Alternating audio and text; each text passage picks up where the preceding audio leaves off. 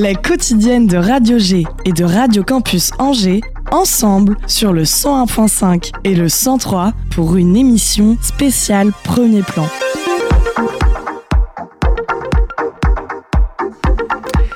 Bienvenue à toutes et à tous dans cette émission spéciale sur les ondes de Radio G et de Radio Campus Angers. Nous sommes ensemble pendant une heure sur les fréquences de vos radios locales favorites. Les yeux sont rougis, mais les visages rayonnent. Et oui, après une semaine de festival, le sous-marin et Topette font le bilan de cette nouvelle édition record de premier plan. Une émission consacrée ce soir au dénouement, à la fin, à l'aboutissement et la résolution. Une émission où chacun et chacune pourra faire le bilan de son expérience de festivalier et festivalière et nous sommes très nombreux et nombreuses dans les studios de Radio Campus Angers ce soir.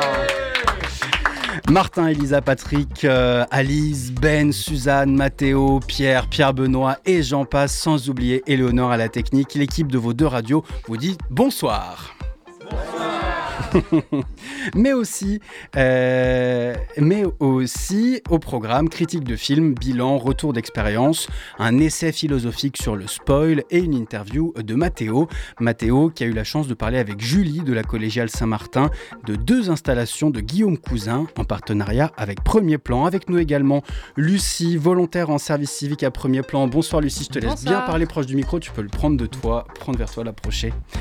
Bonsoir, euh, en charge, Véronique Charin en charge de la relation avec les publics de premier plan. C'est ça, et en action culturelle et aussi sur le jeune public. Formidable. Allez, le sous-marin et Topette font le bilan de premier plan ce soir. Ajustez vos gilets de sauvetage. C'est parti pour une heure sur le 103 FM et le 100.5 FM. Émission spéciale premier plan, Radio G et Radio Campus. Pour commencer cette émission, je vous propose un petit tour de table avec vos coups de cœur, vos coups de gueule, ce qui vous a plu, ce qui ne vous a moins plu. Et pour commencer, Julie, toi tu es volontaire en service civique à premier plan et tu me disais tout à l'heure, et on a pu voir apparaître ce chiffre dans la presse, 79 000 entrées en 8 jours de festival, plus de 10 000 entrées supplémentaires par rapport à l'année dernière, par rapport à 2023. C'est incroyable. C'est incroyable, ouais. Il y a 30 000 scolaires aussi, il faut le noter. C'est un festival de jeunes quand même. Le passe culture aide bien. Le passe culture aide bien. Et puis, il y a énormément de scolaires qui viennent en classe. Finalement, en fait, il y a pas mal de séjours aussi immersifs euh, où des classes de partout de la France viennent au festival pour, euh, pour voir des films. Et ça, c'est chouette.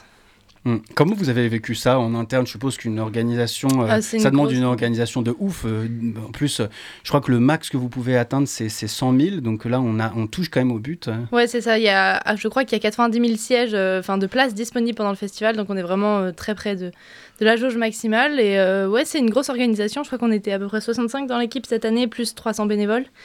Donc euh, c'est une grosse machine quand même. Hmm. pendant cette semaine. Est-ce que vous l'avez senti, euh, vous, autour de la table, dans le studio? Il n'y a pas assez de chaises pour tout le monde, tout le monde est debout, c'est un peu n'importe quoi. Mais euh, on est heureux d'être ensemble. Vous, et tout le monde ici est, allé au moins voir un film euh, au ciné. qui veut commencer pour nous raconter son film préféré? Peut-être Pierre Benoît, mon acolyte, mon alter ego de Radio G, qui anime l'émission. bonsoir Hugo, bonsoir tout le monde, bonsoir le 103 FM aussi. alors moi, j'ai pas pu voir de film qui était en compétition, mais j'en ai vu 10 puisque j'ai pu assister au cinéma sprint. Donc c'est des petits films, tu sais, de jusqu'à 5 minutes, je crois, euh, maximum, en compétition euh, réalisée en, en, 48 heures. Et ça t'a plu? Ouais, super sympa. De... En plus, c'est cette dimension angevine euh, raccroché au territoire local qui, est très intéressant avec euh, Cinéma Sprint. Hum, qui a vu des films en, compétition? Euh, Je crois que Martin, toi, tu as vu un, court métrage en compétition, tu savais même pas. Enfin, et, tu non, te dis, ah, il est super et c'est normal. Et en fait, il a gagné. Non, mais j'expliquais ça à Pierre à, l'instant. Euh, je voulais aller voir les films d'animation jeudi soir, juste après la galette de, de, Radio Campus Angers, et je me suis retrouvé au court métrage français. Mais ça m'a permis de voir Bon à rien qui est un, super court métrage euh, qui parle des noms de famille attribués aux, esclaves affranchis, des noms de famille injurieux, en l'occurrence Bonarien. Est-ce qu'Alice est dans le studio avec nous? Oui. Alice, Alice, elle, elle a eu le, chic d'aller voir plein de films cette semaine, mais aucun. Mais ils ont, ils ont rien gagné. Les films, elles ont fait tomber toutes J'en fait tomber toutes mes feuilles. non, je suis allée voir. Euh, je suis pas allée voir beaucoup de films primés. Euh, moi, je pense que la plus grosse découverte, ça a été Agnès Varda. J'espère qu'il y aura une rétrospective euh, l'année prochaine ou les années à venir, parce que vraiment, ça a été une découverte incroyable. Mm. Mathéo, euh, toi volontaire en service civique euh, à Radio G, tu as pu profiter du festival. Est-ce que tu t'es rendu compte en, étant au cœur du festival qu'il y avait autant de monde? Ouais, bah les salles étaient très remplies, surtout que moi en plus j'ai été voir beaucoup de Ken Loach, donc forcément c'est une rétrospective qui a beaucoup marché, et à juste titre d'ailleurs.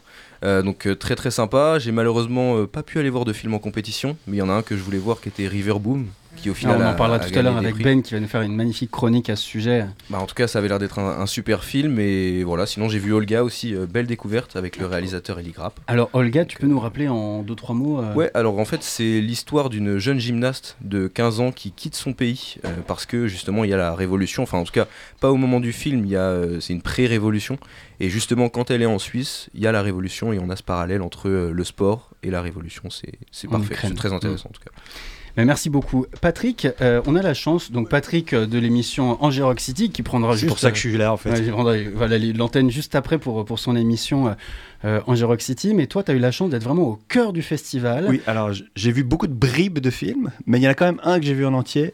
C'était Sous hypnose le film suédois. D'ailleurs, l'acteur a eu, a eu un prix, le prix de la meilleure interprétation, enfin meilleur acteur quoi. mais sinon, oui, j'étais là-bas pour interviewer des tonnes de réalisateurs. Interprétation masculine. Voilà, c'est ça. Euh, et il est super d'ailleurs, effectivement, le film et l'acteur aussi. C'est le seul que j'ai pu voir à peu près en entier, sinon j'ai vu des bouts parce que en fait j'étais en train de faire des interviews de réalisateurs. Alors certains films j'ai pu les voir euh, sur mon ordinateur parce qu'on m'a envoyé des liens, pas tous. Ça fait quoi euh, de voir des films qu'on normalement on peut voir au Cinoche, mais en fait les voir comme si tu étais toujours sur Netflix bah, c'est nul. C'est nul, mais, mais t'as pas le choix parce que si tu veux interviewer le type avant que, avant que le film soit projeté, d'autant plus un film qui de toute façon n'est pas encore sorti, t'as pas le choix. Hmm. Mais oui, c'est nul. D'ailleurs, euh, tout le monde le disait. Enfin, dans, parmi les interviews que j'ai faites, plusieurs personnes ont mentionné bah oui, c'est quand même super de se retrouver dans des grandes salles, euh, surtout le, bah, le Grand Théâtre et, le, et du Centre des Congrès, qui sont quand même des grands, grands écrans, des grandes salles, et ça n'a rien à voir avec regarder. Oui, il y a une vraie ambiance. Hein. Je crois que dans la presse, euh, il y a quelqu'un qui parlait, un réel d'un film en compétition, qui disait on a l'impression d'être dans un stade de foot à premier plan. Bah oui, puis plein de gens qui ont dit mais moi je viens d'un village, il y a plus de gens dans cette salle que dans mon village. mon film n'a jamais été vu par autant de gens parce qu'il avait été vu par peut-être une vingtaine de personnes, l'équipe, les amis, machin. Puis là, il est vu par 1200 personnes. Quoi. Donc ça, c'était super. Lucie, ça te fait quoi d'entendre tous ces témoignages autour d'un festival que tu as contribué à préparer pendant tous ces longs mois? Bah, C'est très chouette de voir que les salles sont remplies, que, euh, que les gens apprécient et sont contents du festival, parce qu'on a quand même des bons retours cette année. Donc c'est super. Moi, ça me fait trop plaisir. Je suis un peu triste que ce soit fini d'ailleurs. Même si j'avoue, là, la fatigue, elle est là et je suis contente d'être en repos, mais j'aurais aimé que ça continue quand même. Quelqu'un d'autre autour du studio, euh, Jean-Pierre. Jean-Pierre avec nous de l'émission euh, à campus euh, Opinion, sur, rue. Bonsoir, salut Jean-Pierre. toi, il y a des films qui t'ont vraiment marqué, c'est des, des, des, courts-métrages. Des courts-métrages. Je voulais vraiment nous parler. En fait, j'ai fait le premier dimanche, dans le micro code court métrage et puis je suis allé voir les primés hier. Euh, à moi, il y en a un qui m'a marqué le premier dimanche, euh, justement, parce que tu parlais de salle. Alors là, apparemment, tu parlais d'une salle qui était assez explosive et moi, j'ai vu un film avec un suspense. Alors, de ton homonyme, je ne sais pas s'il est de ta ah, famille. Non, il n'est pas de ma famille. Figurez-vous, chers auditeurs, auditrices de Radio Campus Angers, que je m'appelle Hugo Chesinski et qu'il y avait un réal d'un court métrage en compétition qui s'appelait Casper Chesinski. C'est la première fois de ma vie que je rencontre un, un quelqu'un en France qui a le même nom de famille que moi, qui n'est pas dans mon cercle familial. Même tes parents n'avaient pas le même ah nom. Ah non, non même mon père s'appelait pas. Alors justement, moi j'ai retrouvé son interview d'ailleurs à ce bon vieux Casper Chesinski euh, sur notre site internet en replay. Alors moi j'ai bien aimé son court métrage parce que en 20-25 minutes il y a un suspense, ça se passe dans une antenne Pôle Emploi et la directrice adjointe reçoit un mail par lequel une allocataire menace de suicider au sein de l'agence. Donc là, euh, le décor est posé. Évidemment, vous connaissez en fait toute la surcharge de travail des salariés, etc. En plus, euh, ben, ils essayent de la contacter, ils n'y arrivent pas, etc. Et puis à un moment, elle arrive, quoi. Et donc, euh, je disais ça parce que en fait, c'était c'était au centre des congrès, pardon, et il y avait une tension dans la salle. C'était incroyable quoi. C'est vraiment euh, moi j'étais pris bah, évidemment par le scénario par le suspense et tout le monde aussi personne ne respirait parce que on ne, évidemment on ne savait pas comment ça allait se terminer. Moi j'ai beaucoup aimé. Malheureusement ton homonyme n'a pas eu de prix. Et moi j'aurais voté j'ai voté d'ailleurs pour lui. Mais bon voilà après c'est une compétition. Et le film qui a eu un prix, Martin, tu peux, le, court métrage qui a été primé, tu peux peut-être nous en parler un peu, parce que toi tu l'as vu donc. Euh, bon à rien, c'est celui, celui dont on parle. Bah, J'en ai déjà parlé un, petit peu tout à l'heure, mais euh, c'est, euh, j'ai pas envie de dire que c'est une chouette histoire, mais c'est un, fait historique euh, dont il faudrait que plus de personnes aient conscience, parce que pas grand monde connaît cette histoire de, de, ces, de ces esclaves affranchis dont les, les maîtres ont attribué des noms injurieux. Ah, moi, je peux rajouter que c'est en 21 minutes, en fait, c'est une, une, jeune en fait, qui joue le rôle principal et euh, qui slame aussi. C'est-à-dire qu'elle se bat contre l'administration pour euh, euh, arriver en fait à changer de nom. Elle n'y arrive pas. C'est un vrai combat. Et pour renforcer son combat, elle slame. Et franchement, en 21 minutes, en plus, elle a eu le prix de l'interprétation féminine pour les courts métrages. Moi, j'ai vraiment, enfin, je veux dire, elle a eu, ce film-là a eu quatre prix, mais j'ai pas vu tous les courts métrages, mais je trouve que ça, ça franchement, c'est normal, quoi. Enfin, ça, mm. ça, vaut le coup. Voilà.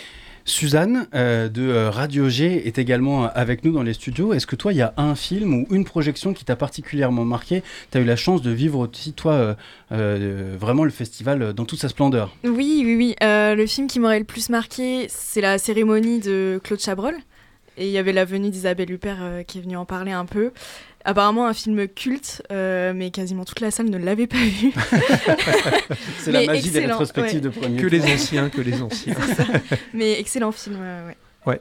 A priori avec une fin. Est-ce qu'on a le droit de raconter la fin? Non, on ne racontera pas la fin.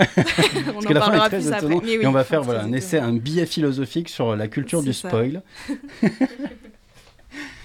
Euh, ben, toi, y a, vous êtes allé voir pas mal de films, je crois, avec euh, donc tu fais partie de l'équipe d'Infoscope euh, qui a son émission sur les ondes de campus, la soupe angevine. Tout à fait. as pu, vous avez pu voir pas mal de films avec l'équipe d'Infoscope et notamment il y avait vraiment beaucoup de films engagés sur des thématiques politiques et des thématiques de société. Vous, vous m'aviez envoyé par mail une sélection longue comme le bras de films que vous vouliez aller voir. Est-ce que vous êtes tous allés les voir? Et parmi cette liste, quel est le film qui t'a le plus marqué? Au River Boom dont tu vas nous parler dans un instant Alors, je vais pas spoiler ma chronique justement, euh, donc euh, je garde pour plus tard euh, l'explication de pourquoi on n'a pas pu voir tous les films qu'on souhaitait voir. Cela dit, j'ai quand même pu moi assister à Riverboom ainsi qu'à une projection de films d'école européens. Et je trouve que c'est très bien de mettre en avant des jeunes étudiants qui ont pour la première fois, avec des moyens techniques euh, très développés, euh, fait euh, leur premier court métrage. Et c'était d'ailleurs assez divers et varié, autant dans les cultures que dans les sujets abordés. Hmm. Patrick, toi, tu as pu vivre le, festival Premier Plan d'une manière un peu particulière parce que tu accompagnais des jeunes dans la réalisation de reportages et d'interviews. Tu as pu discuter avec des réalisateurs, des réalisatrices, des acteurs, des actrices. Quelle est l'interview que tu as faite qui t'a le plus marqué, dont tu aimerais nous parler maintenant? D'ailleurs, toutes les interviews sont retrouvées sur le YouTube de Premier Plan. J'allais le dire. Elles sont euh, déjà, ça y est, elles sont, euh, tous les petits reportages qu'on a fait sont déjà en ligne et les interviews qu'on a faites euh, un peu plus longues vont être mises en ligne dans les semaines à venir. Bah, la première qui est déjà en ligne, c'est celle de Robin Campillo, le président, du jury, et réalisateur de 120 battements par minute et L'île rouge qui l'a présenté. Euh, bah, je vais dire celle-là. j'en ai fait, j'en ai fait 15 ou 20, donc je me souviens pas de tout. Mais non, non, parce qu'il s'exprime très bien et, euh, c'est quelqu'un d'intelligent qui a vraiment un discours euh, intelligent sur le cinéma, ce que doit être le cinéma. D'ailleurs, le premier truc qu'il a dit, c'était justement le cinéma, ça se vit dans une salle, on est tout seul, mais on est avec plein de gens, on est dans le noir, c'est une expérience très bizarre, mais c'est comme ça que le cinéma est censé être. Et tous les Netflix du monde ne pourront pas remplacer cette expérience-là. Donc oui, tout le monde disait d'ailleurs, premier plan, c'est génial. Enfin, les festivals en général, parce que ça te permet de voir des films que tu ne verrais jamais en salle, y compris des vieux films d'ailleurs dans les rétrospectives, que tu ne pourrais jamais voir en salle. Euh. En, France, on a de la chance parce qu'il y a plein de cinémas d'arrêt d'essai un peu partout dans le pays, mais il y a la plupart des pays du monde, euh, les films d'arrêt d'essai, bah, tu peux juste pas les voir du tout, ou alors il faut avoir un abonnement à un truc et tu le regardes sur ton ordinateur ou ta télé. quoi. Donc euh, voilà, c'était ça le, message principal, c'est vive le cinéma, il n'est pas mort, il se vit sur grand écran et tout le monde le dit, à la fois les spectateurs, les réalisateurs et les organisateurs du festival. Voilà. Je voudrais laisser le, dernier mot, le dernier mot à, Lucie. toi, pareil que tu étais au, cœur du festival, au cœur de l'organisation, et tu pas pu voir beaucoup de films non plus. Tu en as peut-être vu un ou deux. Euh, comment est-ce que ça fait d'organiser un aussi gros festival ou de faire partie de l'équipe finalement de ne pas pouvoir en profiter? Alors c'est un peu frustrant, c'est vrai de ne pas pouvoir aller en salle et de, profiter pleinement de, des films. Mais après, j'ai eu la chance d'en voir pas mal euh, bah, sur petit écran, mais du coup c'est pas la même chose. Je les ai vus en, en amont du festival. Et euh, j'ai quand même pu voir euh, Mon Parfait Inconnu. C'est la seule séance que j'ai faite en salle avec tous les autres spectateurs. Et euh, ce film m'a laissé enfin une sensation d'intrigue énorme. Alors, c'est l'histoire d'une nana qui décide de. Enfin, elle rencontre un homme qui est un peu amnésique, enfin, qui est complètement amnésique, et elle, va, elle, va, elle va lui dire qu'elle est sa copine. Et pendant tout le film, en fait, l'histoire se construit comme ça sur le mensonge. Le très beau. Elle le trouve très Elle beau. le trouve très beau, c'est ça, voilà. Ça, j'en ai vu une bribe dessus là aussi. Et, justement, une bribe très marquante. et du coup, c'est toute une histoire sur le mensonge et ça m'a la fin, je vous la raconterai pas, mais la fin m'a laissé vraiment en intrigue totale et du coup, j'ai bien aimé ce film. Eh bien écoutez, on parlait juste à l'instant euh, du plaisir de vivre un, film en salle. Je vais vous proposer qu'on se laisse en musique et qu'on passe à la suite.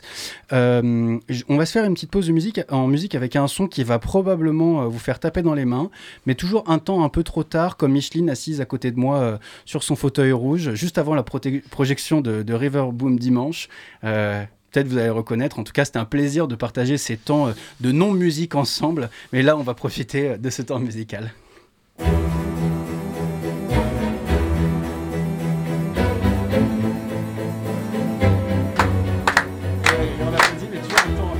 Ouais, l'année dernière c'était pire. Hein. C'était un truc de Parawan où il y avait un rythme un peu difficile au début et les gens étaient complètement. Là ça allait mieux.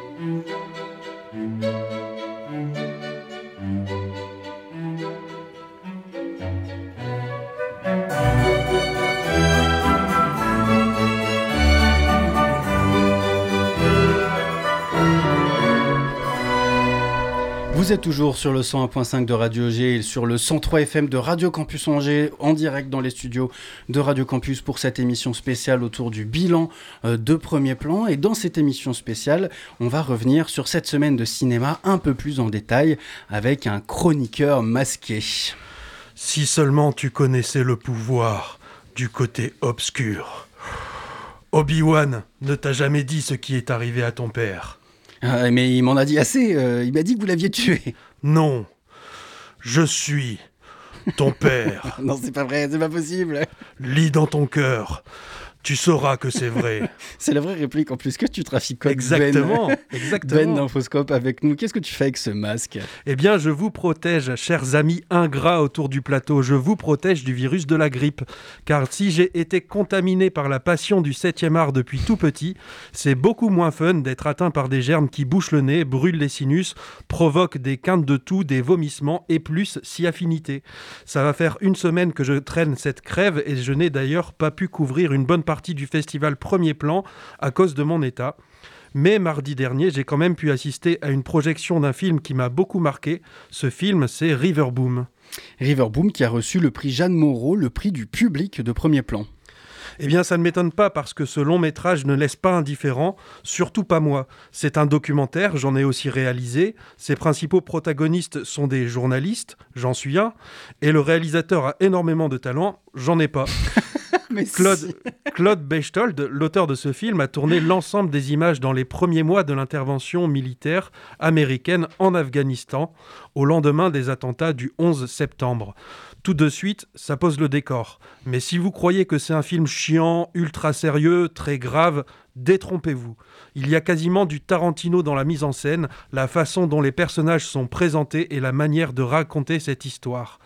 Cette histoire, c'est le périple de trois mecs, un journaliste expérimenté du Figaro, un photoreporter déjanté et un type paumé qui passe son temps à se demander ce qu'il fout là, mais qui décide d'immortaliser l'aventure. Le type paumé, c'est Claude Bechtold. Ils font carrément le tour de l'Afghanistan en bagnole dans le but de comprendre la réalité profonde de ce pays, des rapports de force qui existent entre les seigneurs de guerre, les bandits, les talibans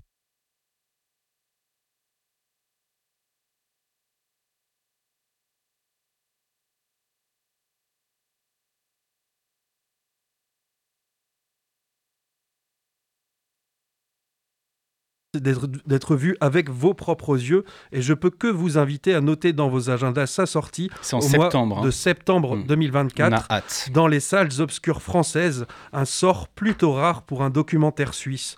Ce que je peux vous dire, c'est qu'on est avec ce film à la frontière permanente entre la grande histoire et l'introspection personnelle et c'est fait avec beaucoup de talent comme je l'ai dit et ça c'est très très fort. Surtout que dans ces deux aspects du développement de l'intrigue, il n'y a pas de place pour le manichéisme, les gentils contre les méchants, les sauveurs contre les oppresseurs, pas du tout. Au contraire, on est dans une nuance qui fonctionne parce qu'elle est naturelle, humaine, à l'image de l'humour omniprésent, même dans des scènes où ça chauffe un peu. Et qu'est-ce que le film t'a apporté euh, Est-ce qu'il t'a nourri? Oui, ça m'a nourri dans ma certitude que le journalisme et le cinéma, ce sont deux belles professions qui peuvent se conjuguer à merveille. Et aussi qu'on peut faire un montage du feu de Dieu avec des rushs vieux de plus de 20 ans. D'ailleurs, l'été prochain, je retourne chez mes parents pour fouiller les vieux cartons de mon enfance, au cas où il y a une vidéo de quand j'avais 10 ans qui me permettra peut-être de trouver le succès. en attendant, on va pas se contenter de ce doux rêve. Tout comme à Angers, on peut pas se contenter des festivals comme Premier Plan, comme Premier Plan ou Pianopolis comme vie culturelle. La création elle a sa place partout et surtout en dehors des, murs du centre des congrès mais elle est mise à mal, la culture, à l'heure où un lieu comme le 122, le seul endroit à Angers où nous, on a pu projeter les documentaires d'Infoscope, va fermer définitivement ses portes fin mars. On y consacre justement notre prochaine émission, La Soupe Angevine, mardi 13 février, le jour de mon anniversaire. Et passer la soirée avec Radio Campus ce jour-là, c'est la garantie d'être bien entouré. Je compte sur votre présence. Eh ben, le rendez-vous est noté pour euh, faire péter le champomis le 13 février. Champomis, exactement, que je fais le Drive 24, puisque euh, je ne bois pas de toute l'année 2024. Eh bien, on compte sur toi pour respecter cette résolution. Merci beaucoup, Ben, et, merci beaucoup de nous avoir présenté euh, ce film merveilleux euh, qui est Riverboom.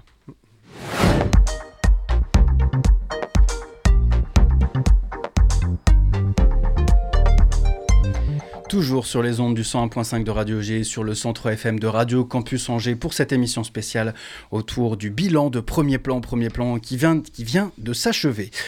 On connaît tous cette personne qui ne peut pas s'empêcher de raconter le dénouement d'un film, autrement dit, qui spoil à sa plusieurs réactions, la haine, la tristesse, le déni ou l'indifférence. On a l'impression que celui qui divulgage comme met l'interdit suprême, la faute irréparable, pouvant même briser des amitiés. Alice et Suzanne, bonsoir, rebonsoir à toutes les deux.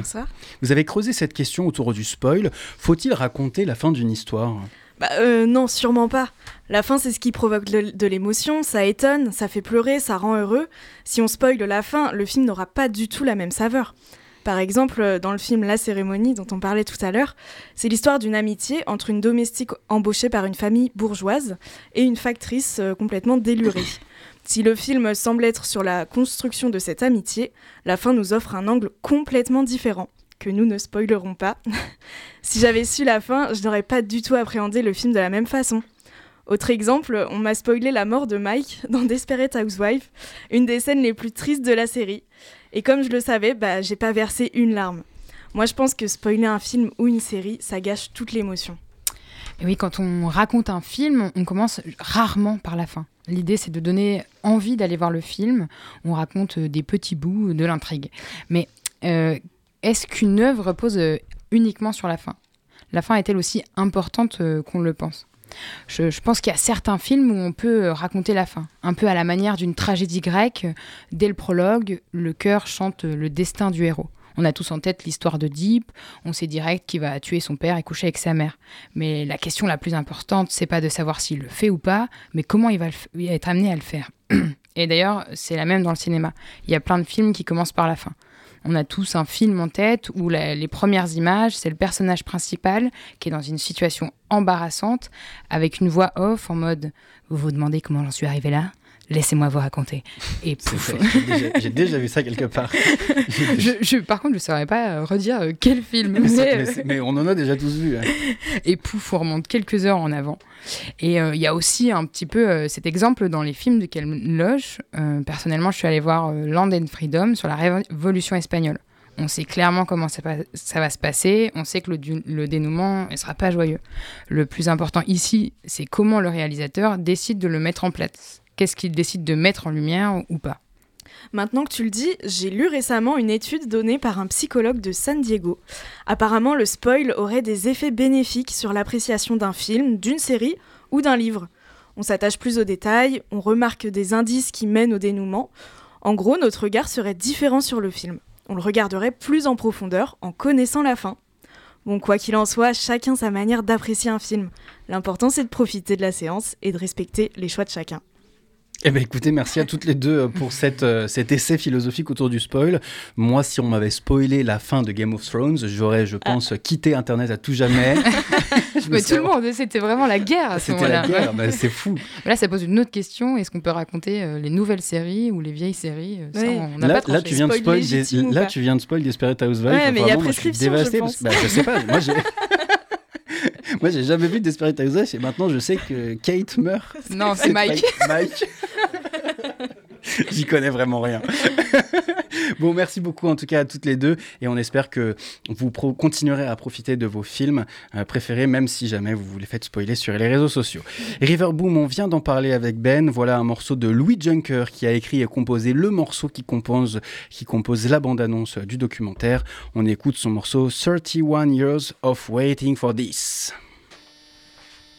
two, one, two, three, five.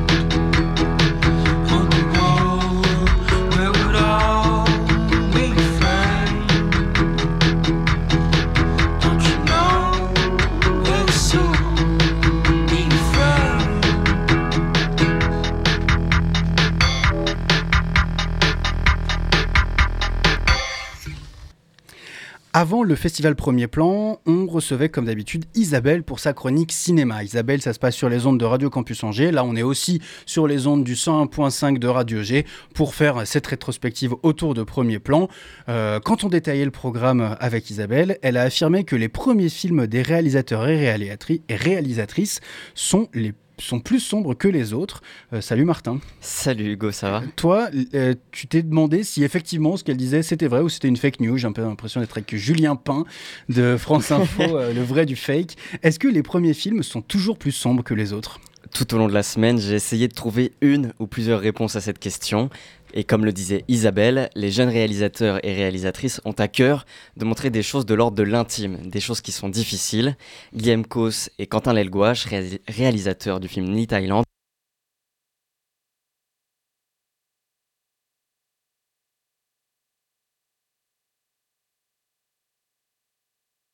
Et, peut-être qu'il y a une facilité à aller mmh. sur certains genres au début, peut-être? Aller chercher des émotions euh, euh... Ouais, des émotions qui sont peut-être euh, plus faciles à traiter avec ce médium-là qu'est le cinéma.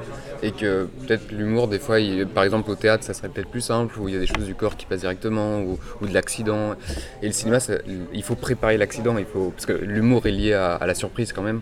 Et du coup, préparer la surprise, c'est toujours un peu compliqué à l'orchestrer, en fait. Mmh. Donc, je pense, je pense que quand on, quand on va chercher des histoires pour un premier film, on va essayer de chercher aussi des choses qui qui nous touchent vraiment. Euh, et ça peut être des choses euh, souvent qui peuvent nous toucher, pas dans le bon sens du terme, quoi, enfin, qui peuvent être euh, peut-être pour les juger plus négatives. De cette manière, les jeunes cinéastes se saisissent d'émotions plus sombres et d'histoires personnelles profondes pour plaire aux spectateurs et spectatrices dans les salles de cinéma, mais aussi afin de se faire repérer pour continuer ce qui les anime, la réalisation de films. Le scénario qui rend les premiers films plus sombres, c'est pas la seule lecture, on peut aussi le voir à travers la colorimétrie, euh, Martin. Les réalisatrices et réalisateurs qui se présentent à premier plan sont de plus en plus jeunes, c'est normal. Certains ont même grandi dans les années 2000 et ont assisté à la disparition des couleurs. Hugo. Une disparition des couleurs à cause euh, du 11 septembre 2001. Le 11 septembre 2001, deux avions s'écrasent contre les tours jumelles en plein New York, les débris jonchent le, jonchent le, sol, les tonalités grises dues à la poussière sont diffusées dans le monde entier. Cet événement tragique a aussi bouleversé le cinéma américain. Morgan Bizet, critique cinéma, l'explique au micro de Yann Lagarde pour France Culture. Le, cinéma américain a développé des, euh, sujets et, donc adopté des tonalités euh, plus sombres au niveau de l'image pour se donner un sérieux, euh, pour couper aussi avec le, tout ce qui était années 80 et 90, qui était un cinéma américain tourné vers l'action. Avec l'influence du cinéma américain, les films sont devenus au fur et à mesure de plus en plus sombres, même les scénarios, même quand le scénario ne l'est pas. Et c'est peut-être cette impression qu'a eue Isabelle, c'est-à-dire les premiers films sont toujours plus sombres. Ben, merci beaucoup Martin pour cette analyse et ce fact-checking. Évidemment, euh, c'est à retrouver euh, sur le site internet de Radio Campus Angers et sur celui de Radio G pour euh, réentendre cette chronique. Émission spéciale Premier Plan, Radio G et Radio Campus toujours sur les ondes du 101.5 de Radio G sur le centre FM de Radio Campus Angers pour cette émission bilan premier plan et avec euh, nous dans les studios euh, Jean-Pierre, salut euh, Pierre pardon, salut Pierre. Salut. ton pseudo à la radio c'est Pierre, on va continuer. c'est Pierre, on va continuer à l'utiliser. toi tu es allé voir plusieurs films, notamment les courts-métrages dont tu nous parlais tout à l'heure, mais là on va se faire un focus sur la rétrospective organisée par Premier Plan dans le cadre de sport et cinéma et tu es allé voir un long métrage sur le cyclisme. On adore le cyclisme en France. Voilà. Euh, donc, euh, si je fais une référence au, sujet précédent, eh bien, tout le monde connaît la fin du film. donc, que c'est un biopic, mais c'est pas grave. en fait, c'est un film qui s'appelle The Programme, euh, qui a été diffusé en 2015 par Stephen Frears. Stephen Frears, c'est les liaisons dangereuses. Bravo. je l'écris sur la feuille. Les The Queen également. Il en a fait d'autres. Hein, mais euh, euh, donc, qui à partir du livre d'un journaliste sportif raconte la grandeur et la décadence d'un grand champion cycliste américain, Lance Armstrong. Alors pour les férus de sport, je rappelle, c'était un cycliste apparemment bon, d'après le journaliste, mais sans être un crack, et atteint d'un cancer qui réussit à devenir le meilleur du monde en gagnant 7 Tours de France d'affilée de 1999 à 2005. Alors beaucoup de doutes de dopage, mais pas de preuves pendant ces années.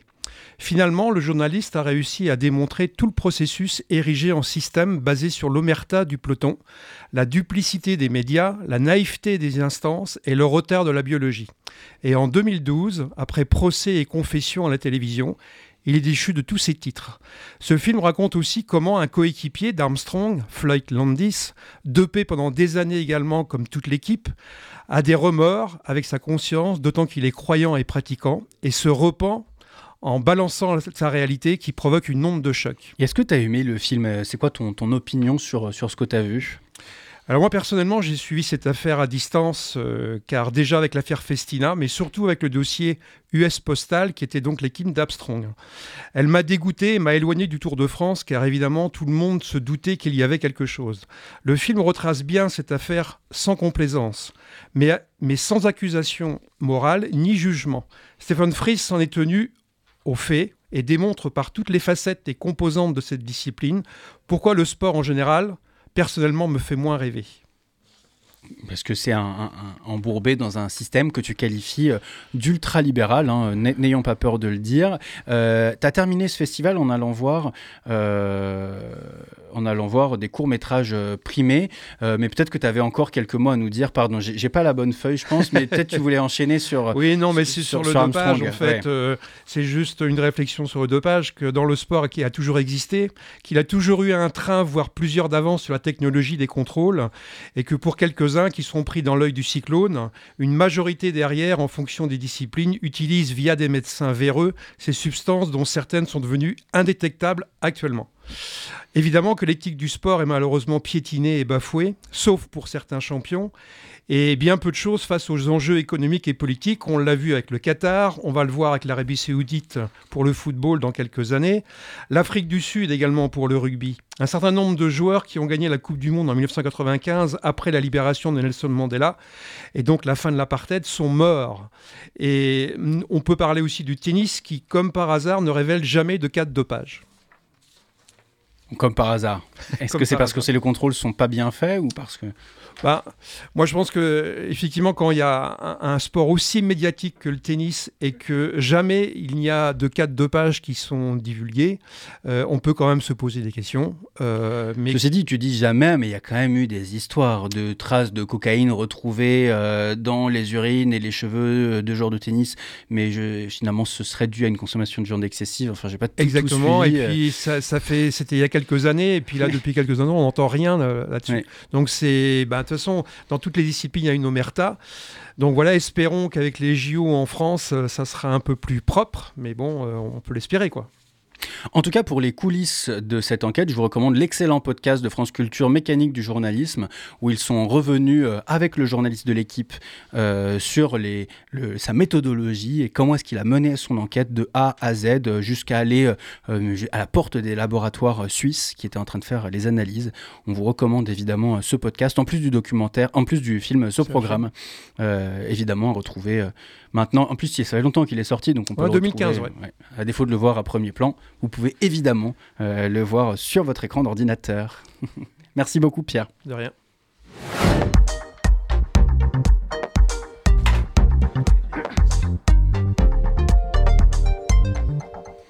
Toujours sur les ondes de campus euh, et euh, de Radio G 101.5 et 103 FM pour cette émission euh, spéciale pour le bilan de premier plan. Et figurez-vous que je ne suis pas peu fier parce qu'autour de moi, dans le studio, j'ai les trois volontaires en service civique à la rédaction de Radio. La première fois, C'est la, première, fois, que ça arrive. la première fois que ça arrive. Et voilà, on travaille tous les jours, tous les jours, tout le temps, tout le temps ensemble. Et c'est la première fois qu'on se retrouve tous les quatre autour des micros. Et vous allez, vous êtes allés voir ensemble, signe d'un groupe qui vit bien, vous êtes allés voir ensemble. vous êtes allés voir ensemble euh, des projections, le, programme 1 des courts-métrages européens. Euh, donc c'était évidemment cette semaine à premier plan. Euh, aucun de cela n'a été récompensé. Coup dur pour vous, vraiment manque de bol. Mais vous teniez quand même à en parler. Alors déjà, expliquez-nous comment ça se passe, une projection de court-métrage. Alice, en début de semaine, tu pensais qu'il y avait un court métrage et qu'on payait 8 balles pour un court métrage Moi, je savais pas. Euh, je savais pas que c'était pour un programme, mais je vais laisser Elisa en parler un peu plus. ouais, alors concrètement, la projection, elle a lieu dans l'auditorium de la salle des congrès. Je sais pas si ça a été le cas pour tous, mais ceux qu'on est allés voir en tout cas, c'était ça. Et puis salle pleine d'ailleurs.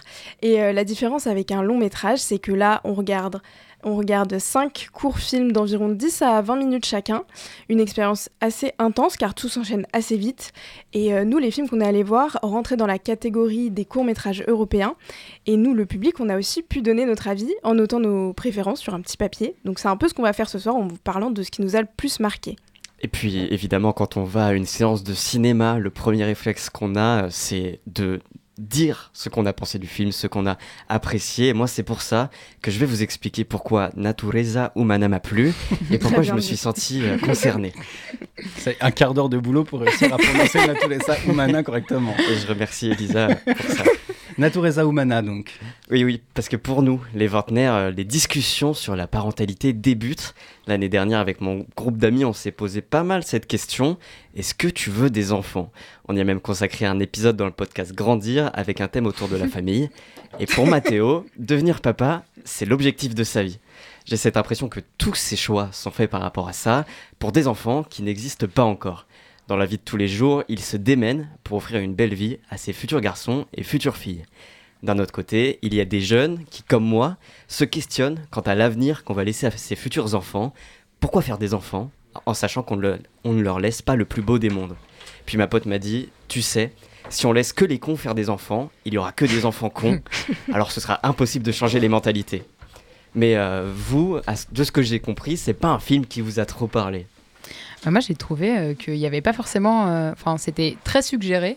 Et euh, donc, non, ça m'a, ce, qui m'a, ce que j'ai pas trop aimé, c'est que je m'attendais à ce qu'il y ait. Peut-être que j'avais déjà trop d'attentes, parce que justement, c'est une question ultra sociale, et je, m'attendais à ce qu'il y ait peut-être le, la, tension autour du réchauffement climatique, autour, ou peut-être de l'impossibilité de faire un enfant. Et là, c'est uniquement suggéré.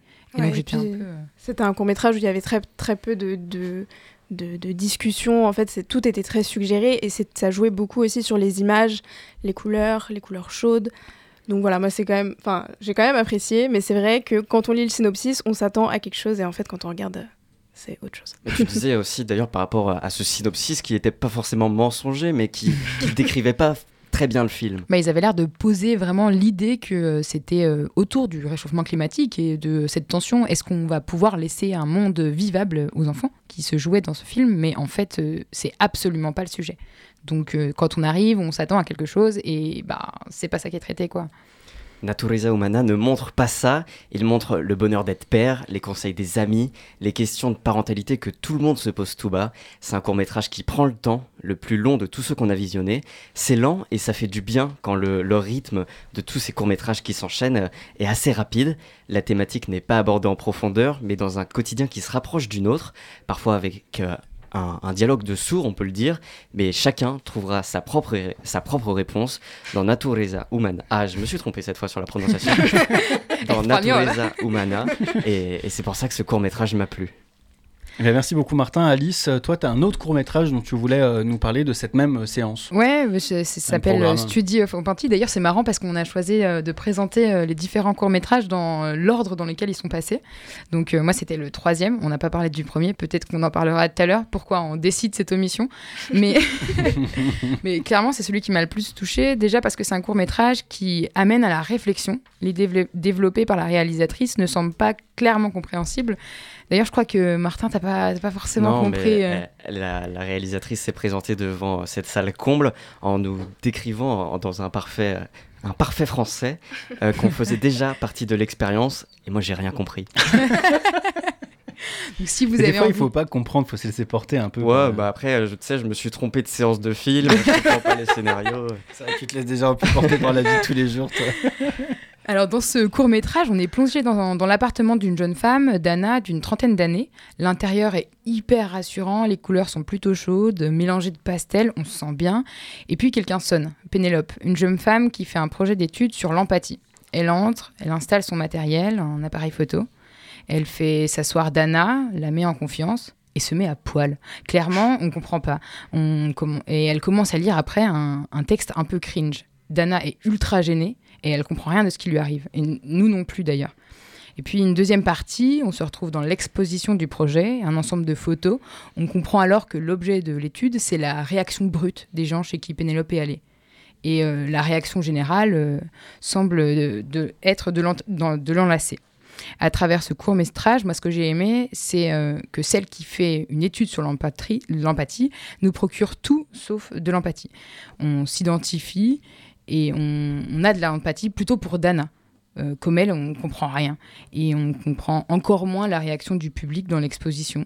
Tout le monde semble dire que c'est génial et que Pénélope est une génie. Et en fait, euh, derrière euh, se pose la question de est-ce qu'il suffit de mettre en scène un sentiment pour le ressentir? Ah donc ne rien comprendre, c'est la, la, bonne réaction finalement. Bah ouais, je pense que c'est un peu l'idée. Et Elisa, euh, toi aussi, tu avais fini, pardon. Elisa, toi aussi, tu avais un, une, une, des projections que tu voulais un peu nous présenter. Ouais, alors moi, je vais vous parler de Garden of Art. Donc, c'est le court-métrage qui m'a le plus parlé. Et sa singularité à lui, c'est que par rapport aux quatre autres, c'était un film d'animation avec des dessins entièrement créés par le réalisateur, Olivier Egui. Et dans ce court métrage, euh, c'est le monde intérieur du personnage principal qui s'exprime à travers les dessins. Les insécurités du protagoniste Daniel sont représentées par des animaux et sont racontées de façon très poétique et aussi avec de l'autodérision. Parce que bah, moi, clairement, ce que j'ai ressenti, c'est que l'auteur, il faisait un peu son autoportrait, voire son autocritique. Et euh, si j'ai autant apprécié ce film, c'est aussi parce que je me suis un peu reconnue dans cette gestion euh, chaotique des émotions. J'ai trouvé ça marrant de retranscrire toutes ces pensées un peu folles à haute voix. Je ne sais pas ce que vous en avez pensé, mais c'est ce genre de pensées irrationnelles qui nous bloquent parfois et qu'au final, avec du recul, on se dit que c'était drôle tellement elles sont illusoires et nourries par notre propre imagination. Et aussi, dernier point important, euh, on a beaucoup apprécié la musique et toute l'ambiance sonore. Justement, c'est ce que Martin me disait euh, vraiment à la fin, la, toute première chose qu'il m'a dit. Et en cherchant un peu, on a vu que le réel était aussi le compositeur de la musique. Donc voilà, raison de plus pour euh, parler de ce court métrage. Même si on peut pas le revoir. Malheureusement. Mais peut-être qu'on pourra essayer de le revoir sur internet. On a cherché, mais ah, pour l'instant, c'est normal, il n'est pas encore sorti. Soyons patients. Merci beaucoup en tout cas à tous les trois pour ce travail collégial. évidemment J'espère que vous retournerez au cinéma voir des, des séances de court-métrage, parce que c'est quand même différent, euh, court-métrage et, et, et, long-métrage. En tout cas, merci beaucoup pour ce. Tina Craig euh, au Festival de Clermont-Ferrand. La négo en direct. Allez, merci beaucoup à tous les trois. Émission spéciale Premier Plan, Radio G et Radio Campus. Salut Mathéo. Salut Hugo. Euh, toi, tu t'es rendu à la collégiale Saint-Martin pour nous présenter les deux installations de Guillaume Cousin. C'est ça exactement. Euh, bah oui, la semaine dernière, certains lieux historiques euh, se sont prêtés au jeu de deux premiers plans et c'est le cas de la collégiale Saint-Martin.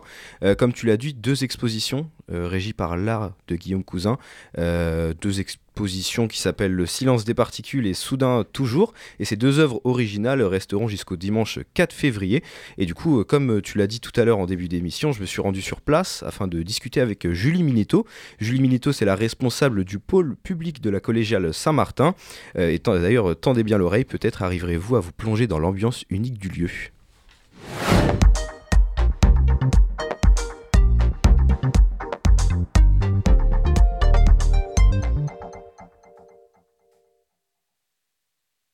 Salut Julie. Salut. C'est pas la première fois qu'on se rencontre, euh, moi et Julie, on s'était déjà vu il y a quasiment deux semaines et à ce moment-là tu m'avais parlé de ces deux installations.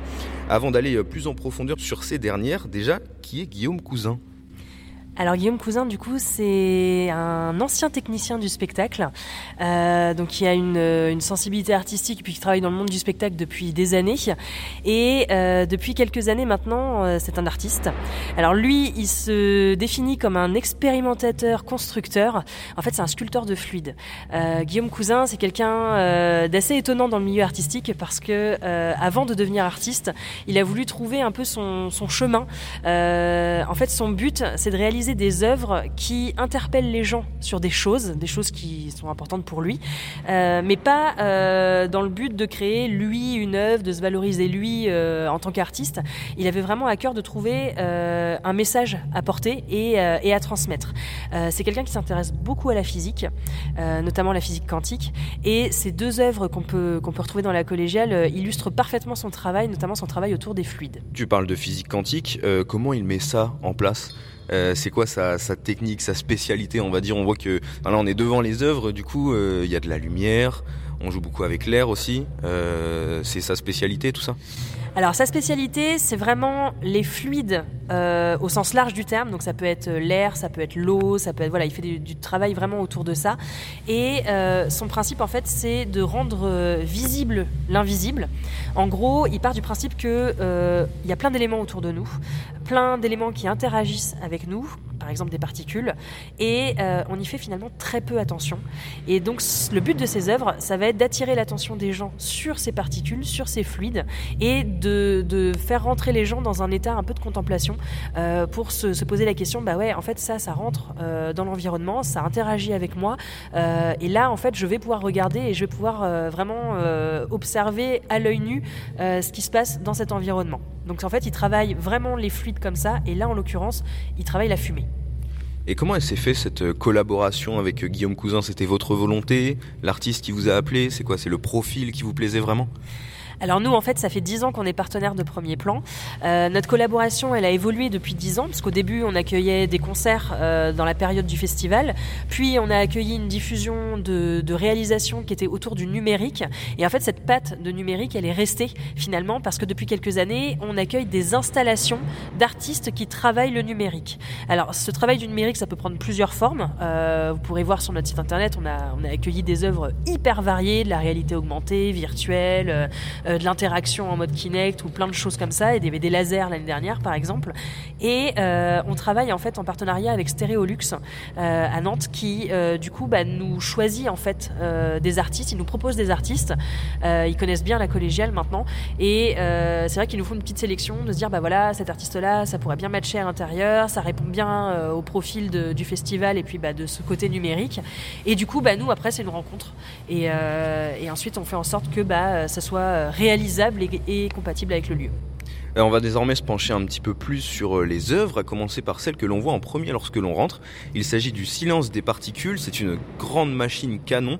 Euh, qu'est-ce qu'elle a de si particulier cette œuvre? Alors c'est la première œuvre de Guillaume Cousin, il l'a réalisée en 2018 et c'est effectivement une sorte de gros canon avec un piston à l'intérieur et ce gros canon va produire de la fumée et grâce à ce piston en fait on va insuffler un mouvement qui va créer des cercles.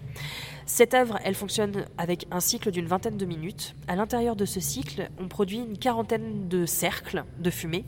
Et euh, en fait, ces cercles de fumée, Guillaume Cousin les compare à euh, de la création d'êtres vivants, entre guillemets. Donc on a vraiment, en fait, euh, comme un être humain. ces cercles, ils sont créés à la base tous pareils, avec le même modèle, la même machine, comme nous, en fait, finalement. Et en fait, le cercle va avoir une progression dans la collégiale. Et donc il va y avoir en fait une naissance, une progression, un chemin de vie, et puis ils vont mourir, entre guillemets, euh, à un instant T. Le problème c'est que euh, ces cercles, bien qu'ils soient tous identiques à la base, eh ben, ils vont évoluer complètement différemment en fonction de l'environnement. Et c'est ce qui se passe en fait dans, dans la vie humaine finalement. Et euh, en fonction bah, de la température, d'un courant d'air qui va arriver, d'un passage du public par exemple qui va créer des flux, eh ben, ce cercle il va varier, il va se déformer et il va euh, disparaître à différents moments de la collégiale. Donc il y en a certains qui vont très très loin, euh, ce qu'il disait, c'est qu'il y avait un cercle, par exemple, qui pouvait aller jusqu'à 150 mètres, parcourir 150 mètres. Et puis il y en a, bah, par exemple, pour X raisons, qui vont mourir tout de suite. Euh, et ça, effectivement, c'est quelque chose qui, est assez fascinant à regarder. Et cet état de fascination, c'est justement ce qu'il recherche, en fait. C'est euh, donner de la voix à ces particules, les matérialiser et faire en sorte que les gens bah, s'y intéressent, alors que d'habitude, ils s'y intéressent pas forcément. L'air qu'on respire, qui est autour de nous, on, on réfléchit pas finalement à ça.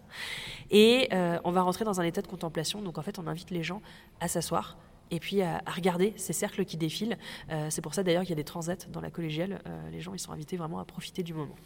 Et du coup, cette fumée, tu nous parlais du fait qu'elle représentait la vie, euh, le chemin, tout ça, c'est le message qu'elle porte? Alors le message, ouais, c'est vraiment rendre visible l'invisible, donc donner de la, matière finalement à ces particules euh, en créant cette fumée. Et ensuite, c'est vraiment tout le cheminement du cercle qui, lui, va faire référence à la vie. Euh, là, on est vraiment sur quelque chose d'un cheminement, d'une observation euh, des gens, de ah oui, bah, effectivement, même si on, se rend compte des fois qu'on respire de l'air, par exemple, bah, cet air, il s'arrête pas au fait qu'on le respire. Il va circuler à l'intérieur de nous, il va circuler à l'extérieur de nous, et ça, finalement, nous, on l'oublie complètement. Quel cursus a-t-il fait pour en arriver là Guillaume Cousin, à ton avis, pour fabriquer ces machines Qu'est-ce qui, qu'est-ce qui lui est passé par la tête? Alors, le cursus, je sais pas. Par contre, on lui a demandé, nous, ce qui, lui était passé par la tête. Euh, en fait, c'est quelqu'un qui est extrêmement curieux. Euh, et c'est quelqu'un qui est, comme j'ai dit, qui est un technicien du spectacle à la base. Et du coup, tout ce qui est technique, c'est quelque chose qui l'intéresse beaucoup. À titre personnel, il s'est intéressé à la physique quantique et à la physique tout court. Euh, c'est quelqu'un qui a, qui a, pas du tout une formation scientifique, mais qui, qui est curieux et qui s'intéresse à ce domaine-là. Et euh, bah, du coup, bah, il, se sert de son art finalement pour euh, exprimer cette passion-là. Donc c'est pas quelqu'un qui a fait des études de scientifique ou quoi que ce soit. C'est vraiment un, passionné qui, qui s'est documenté lui et qui essaie de bah, finalement de, matérialiser ses propres réflexions et ses propres euh, idées, et puis bah, d'essayer de faire prendre conscience aux gens de, de ce qui se passe aussi dans, dans le monde. Maintenant, on va faire euh, quelques pas et on va se retrouver euh, dans le cœur de la collégiale où se trouve euh, l'œuvre qui s'intitule Soudain toujours.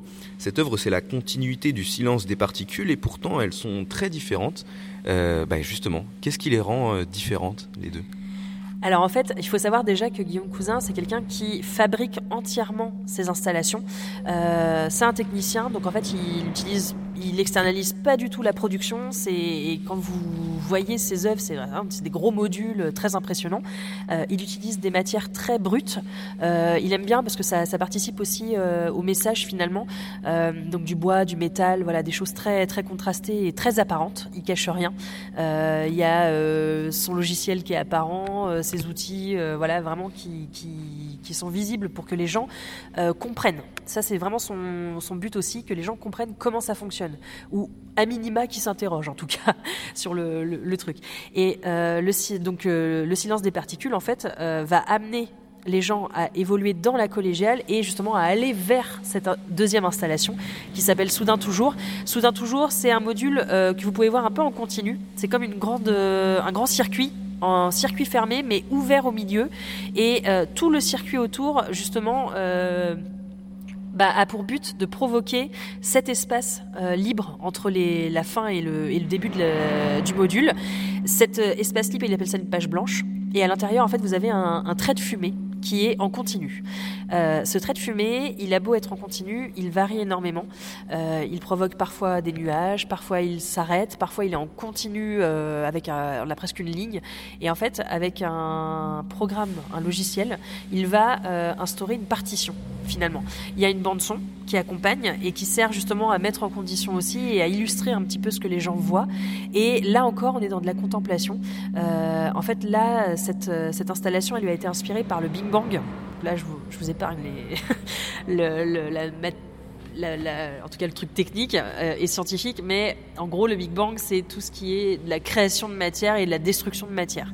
Et là en fait ce que vous observez avec cette machine là, c'est tout simplement de la création de nuages ou de formes euh, en, fumée et sa destruction parce qu'en fait euh, à la fin du module vous avez une sorte de gros ventilateur qui aspire justement et qui détruit du coup ce qui vient d'être construit.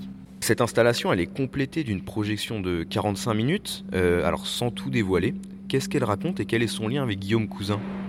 Alors ce documentaire, justement, il euh, raconte la naissance et la création de ces installations.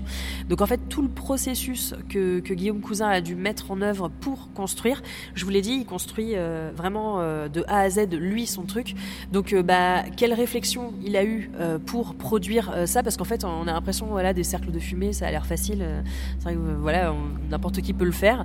mais en fait, non, c'est toute un, une réflexion derrière pour amener un dynamisme, pour trouver la bonne proportion, pour trouver la bonne intonation, la bonne vitesse du piston. Enfin bref, c'est plein de choses techniques. Et toutes ces valeurs, elles influent sur son travail. Et en fait, toute cette recherche, du coup, c'est ce que vous pouvez voir dans le documentaire, de voir bah, qu'est-ce qu'il fait, qu'est-ce qu'il cherche et comment il le réalise. Et ça, c'est hyper intéressant parce que la plupart du temps, vous voyez les œuvres euh, des artistes une fois finies, mais ce processus de création, finalement, qui euh, est très long pour Guillaume Cousin parce qu'il met souvent deux ans pour produire ses, œuvres. Donc il a le temps de mûrir le projet et puis d'évoluer. Et puis pour tout ce qui est technique, bah forcément, ça, ça évolue en fonction des tests qu'il fait. Euh, et ben du coup, il va voilà chercher des matériaux particuliers qui vont réagir d'une certaine manière. Et finalement, que le public puisse avoir accès à tout ce processus de création, c'est hyper intéressant aussi. Pourquoi venir voir cette exposition? Alors pourquoi venir voir cette expo? Euh, Parce que c'est quelque chose qui va vous permettre de poser votre cerveau. Euh, en fait, comme je le disais, il y a des chaises longues dans la collégiale.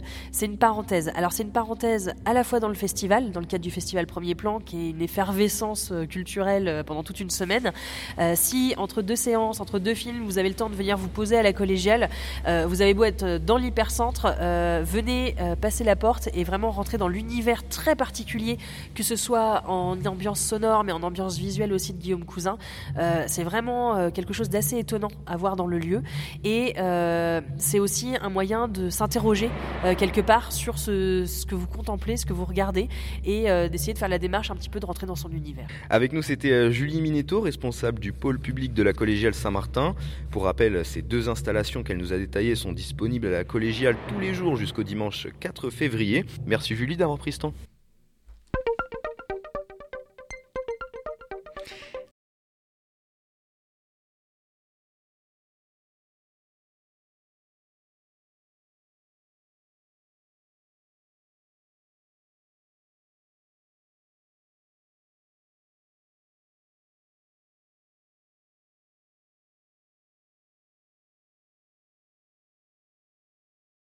Premier plan, c'est fini et cette émission spéciale sur les ondes de Radio Campus Angers et Radio G. Également un grand merci à l'équipe de nos deux radios. Radio G, Radio G, Radio G, 101.5 FM. Savourez nos différences.